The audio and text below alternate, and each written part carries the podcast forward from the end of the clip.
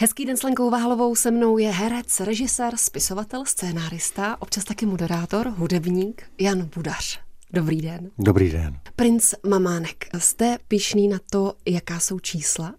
Jsem velmi, velmi rád eh, a určitě jsem spokojený s tím, jak to dopadlo, protože vím, že celý ten kinosvět a to, jak lidi chodí do kina nebo nechodí, se tak jako trošku znova restartuje, by se dalo říct.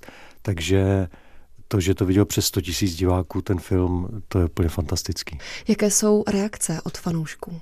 Chodí reakce vám? byly velmi, velmi, řekl bych, živý, nebo jak to nazvat, protože mnoho debat jsem zaznamenal na, na sociálních sítích i na mém profilu facebookovým, mm. instagramovým, takže eh, t, bylo spousta nadšených reakcí, psali mi lidi, že, to, že ta pohádka je nesmírně zasáhla, inspirovala, že to je nejlepší pohádku, kterou viděli za poslední 20 mm. let.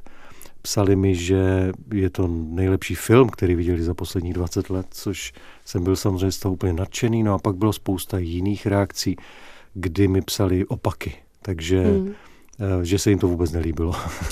Takže tak ale to asi k tomu patří, jak jsem pochopil. Člověk, když natočí film, ale nejenom film, když cokoliv vytvoří, tak je to vždycky tak, že se to mnoha lidem líbí a mnoha lidem nelíbí. Je to asi přirozený. Já jsem natáčela s Veronikou Kek Kubařovou a ta o mamánkovi mluvila. Samozřejmě hraje tam.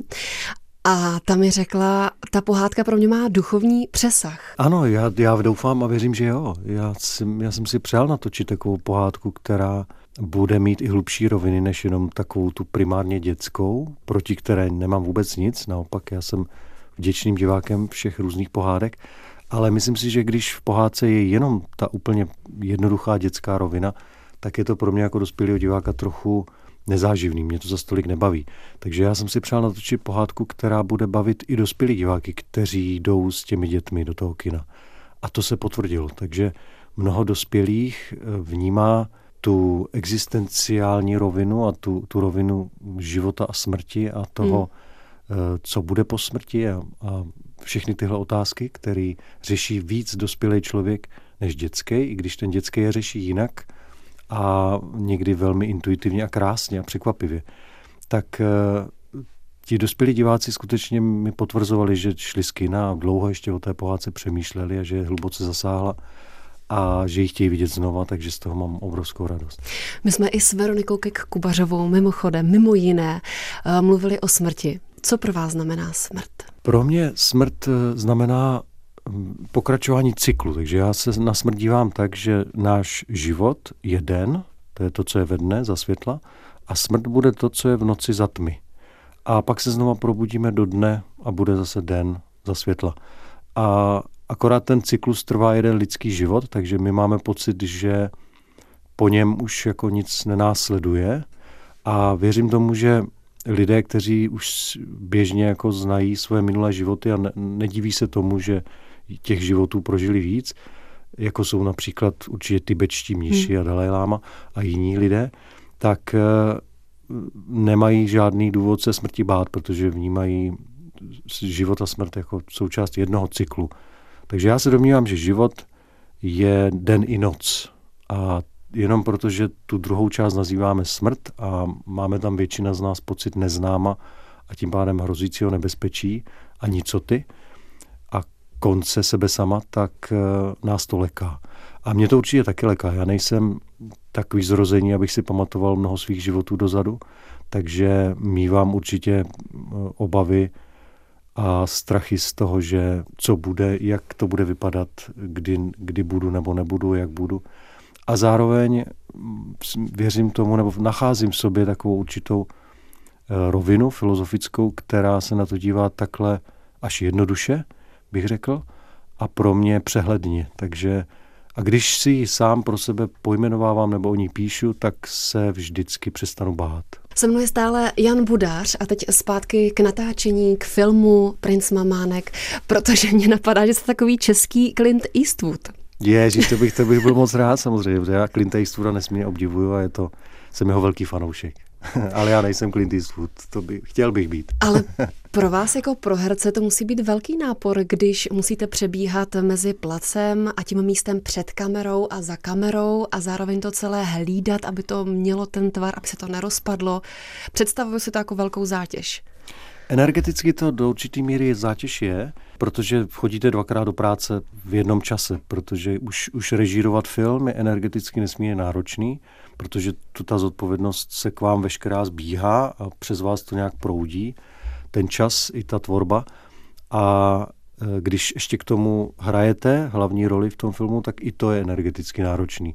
Takže spojit to je dvojí zátěž, ale co se týká jako praktičnosti toho udělat to, tak to není vůbec tak složitý, jak to vypadá. Mm-hmm.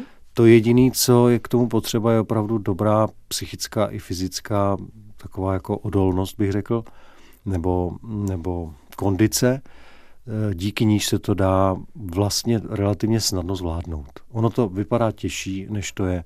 Je pravda, že projít tím vším, co jsem, čím jsem prošel já, těmi pěti rolemi, protože to nebyly jenom dvě role, ale vlastně bych bylo pět, ještě scénarista, Muzikant, jeden hudebník. z producentů a, a skladatel, tak to už je něco, co Eh, už teď vím, že to znal Charlie Chaplin a že mu chvíli musela praskat hlava. Je to něčím jako neskutečně zajímavý to vůbec zažít, hmm. takže já jsem vděčný a šťastný, že jsem to mohl zažít a zároveň byly chvíle, kdy to byla strašná dřina, to, to rozhodně tak je. No.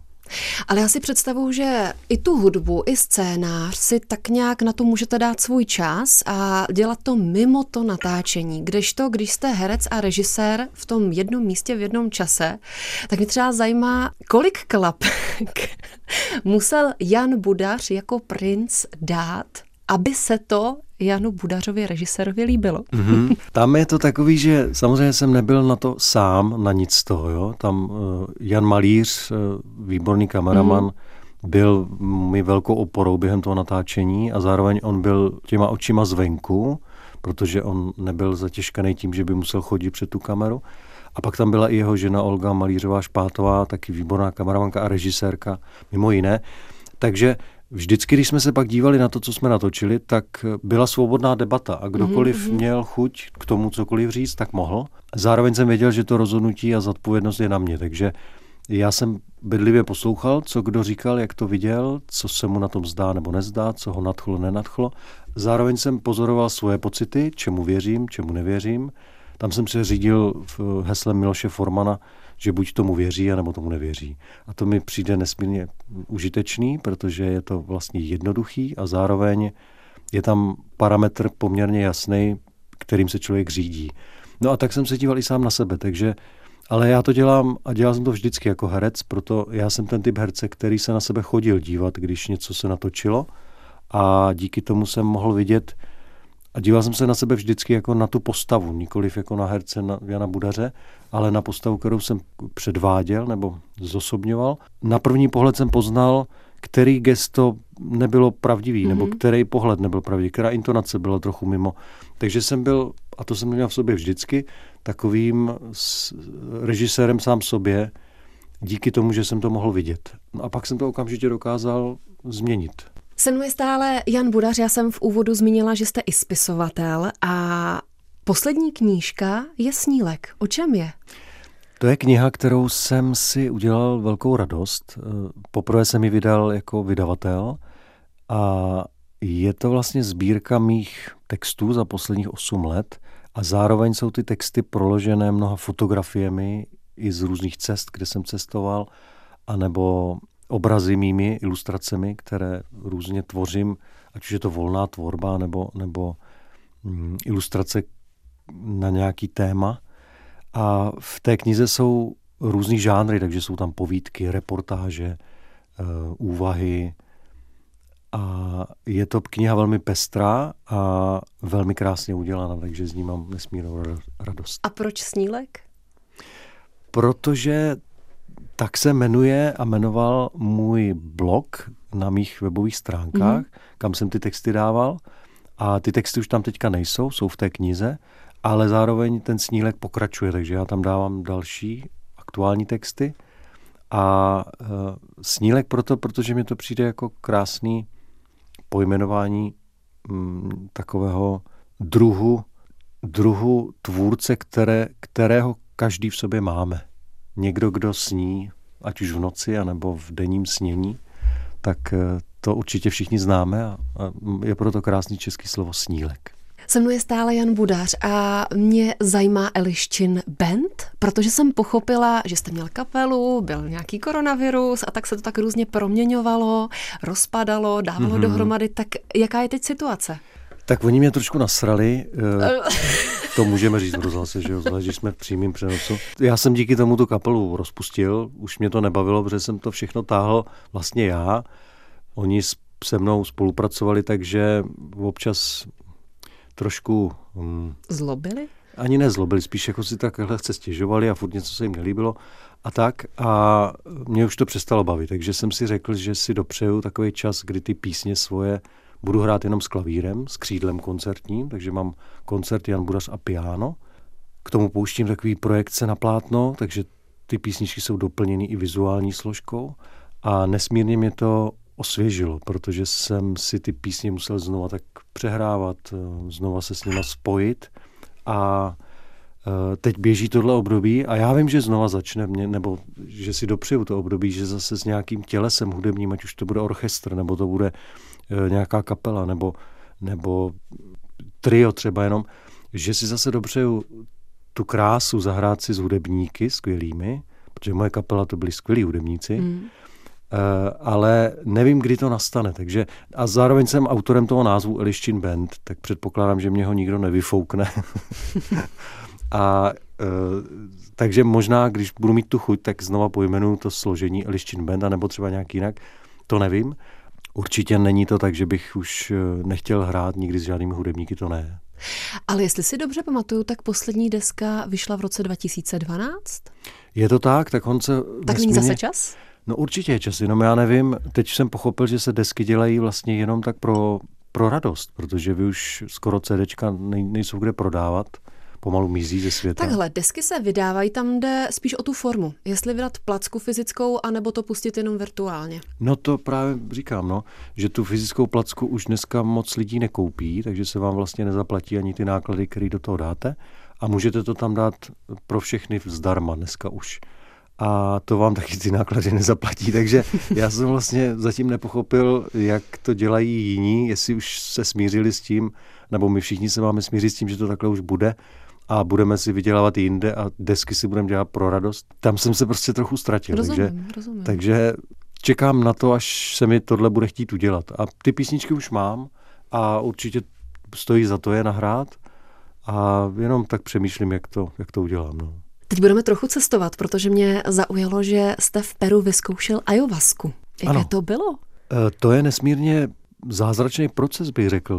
Je to, je to medicína, která je po staletí tam známá a má velmi detoxikační, ozdravný účinek na tělo a má transformační vliv na vnímání, bych řekl, reality. Mm-hmm. Protože člověk se setká s bytostí, s inteligencí, která je obsažená v té liáně, která ho mnoho, mnoho násobně převyšuje jako člověka, ale jako každého člověka na planetě. Jak se transformuje ta bytost? Ona jenom k vám mluví nebo nějak vypadá? No, vy, člověk, když něco sní, tak se s tím vlastně setká. To říkal Salvador Dalí velmi přesně. Mm. Když chcete něco poznat, tak to sněste. A tím, že člověk pozře tu liánu, tak on se s ní vlastně setká a ona s ním se setká. Do vašeho vědomí se dostává určitý vědomí té rostliny. Ale tak je to s každou stravou, kterou do sebe pozřeme. Jenom tím, že ta rostlina je tak nesmírně zázračná a inteligentní, tak vy zažijete setkání s ní, to znamená, že je velmi individuální to setkání, s každým člověkem se setká jinak, takže nedá se říct, že to nějak proběhne mm-hmm. univerzálně. I u každého to proběhne jinak a každý dostává jiné vize, informace, zážitky, promluvy, hlasy, um, obrazy. E, skrze všechno toto ta rostlina umí komunikovat. A vám se rozšířilo vědomí a dokážete si to udržet i po té, co ta rostlina z vás vyprchá?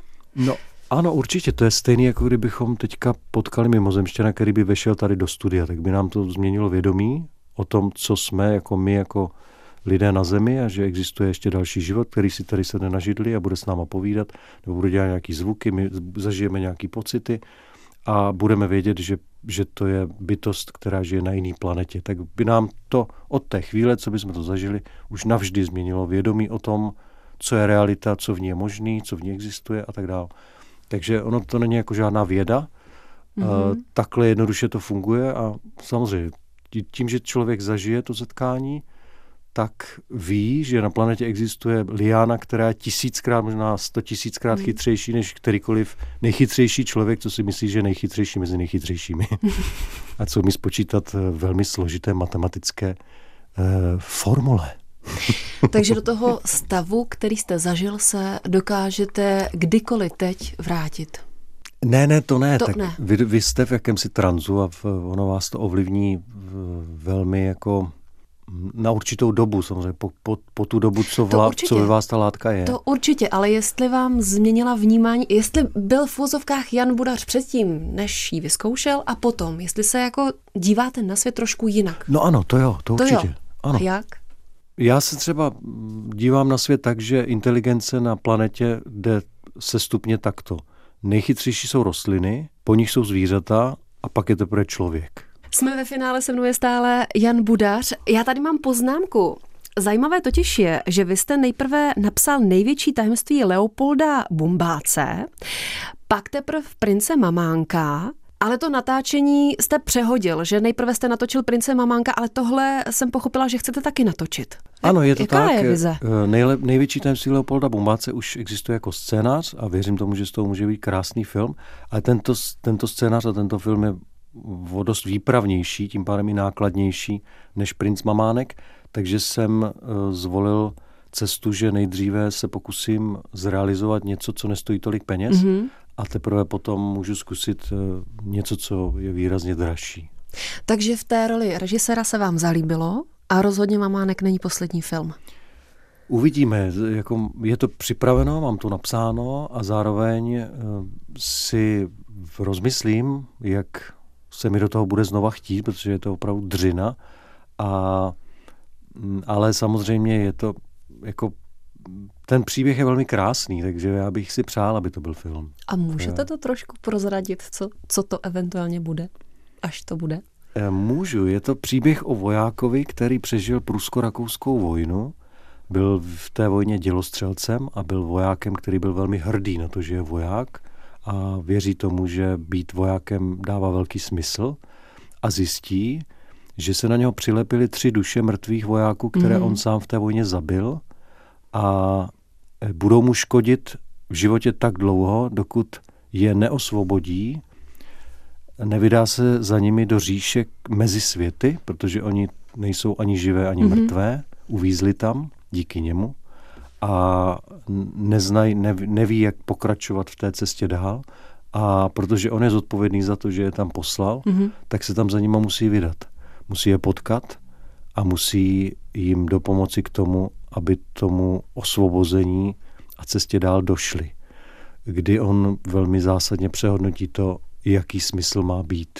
Jaký smysl je v tom být vojákem mm-hmm. a co to je být člověkem, který někomu pomůže má je poslat do světla. Ano, pošle je, osvobodí je vlastně e, na cestě dál v tom cyklu, v tom zrození a smrti. Se mnou byl Jan Budář, moc děkuji za rozhovor. Já taky moc krát děkuji.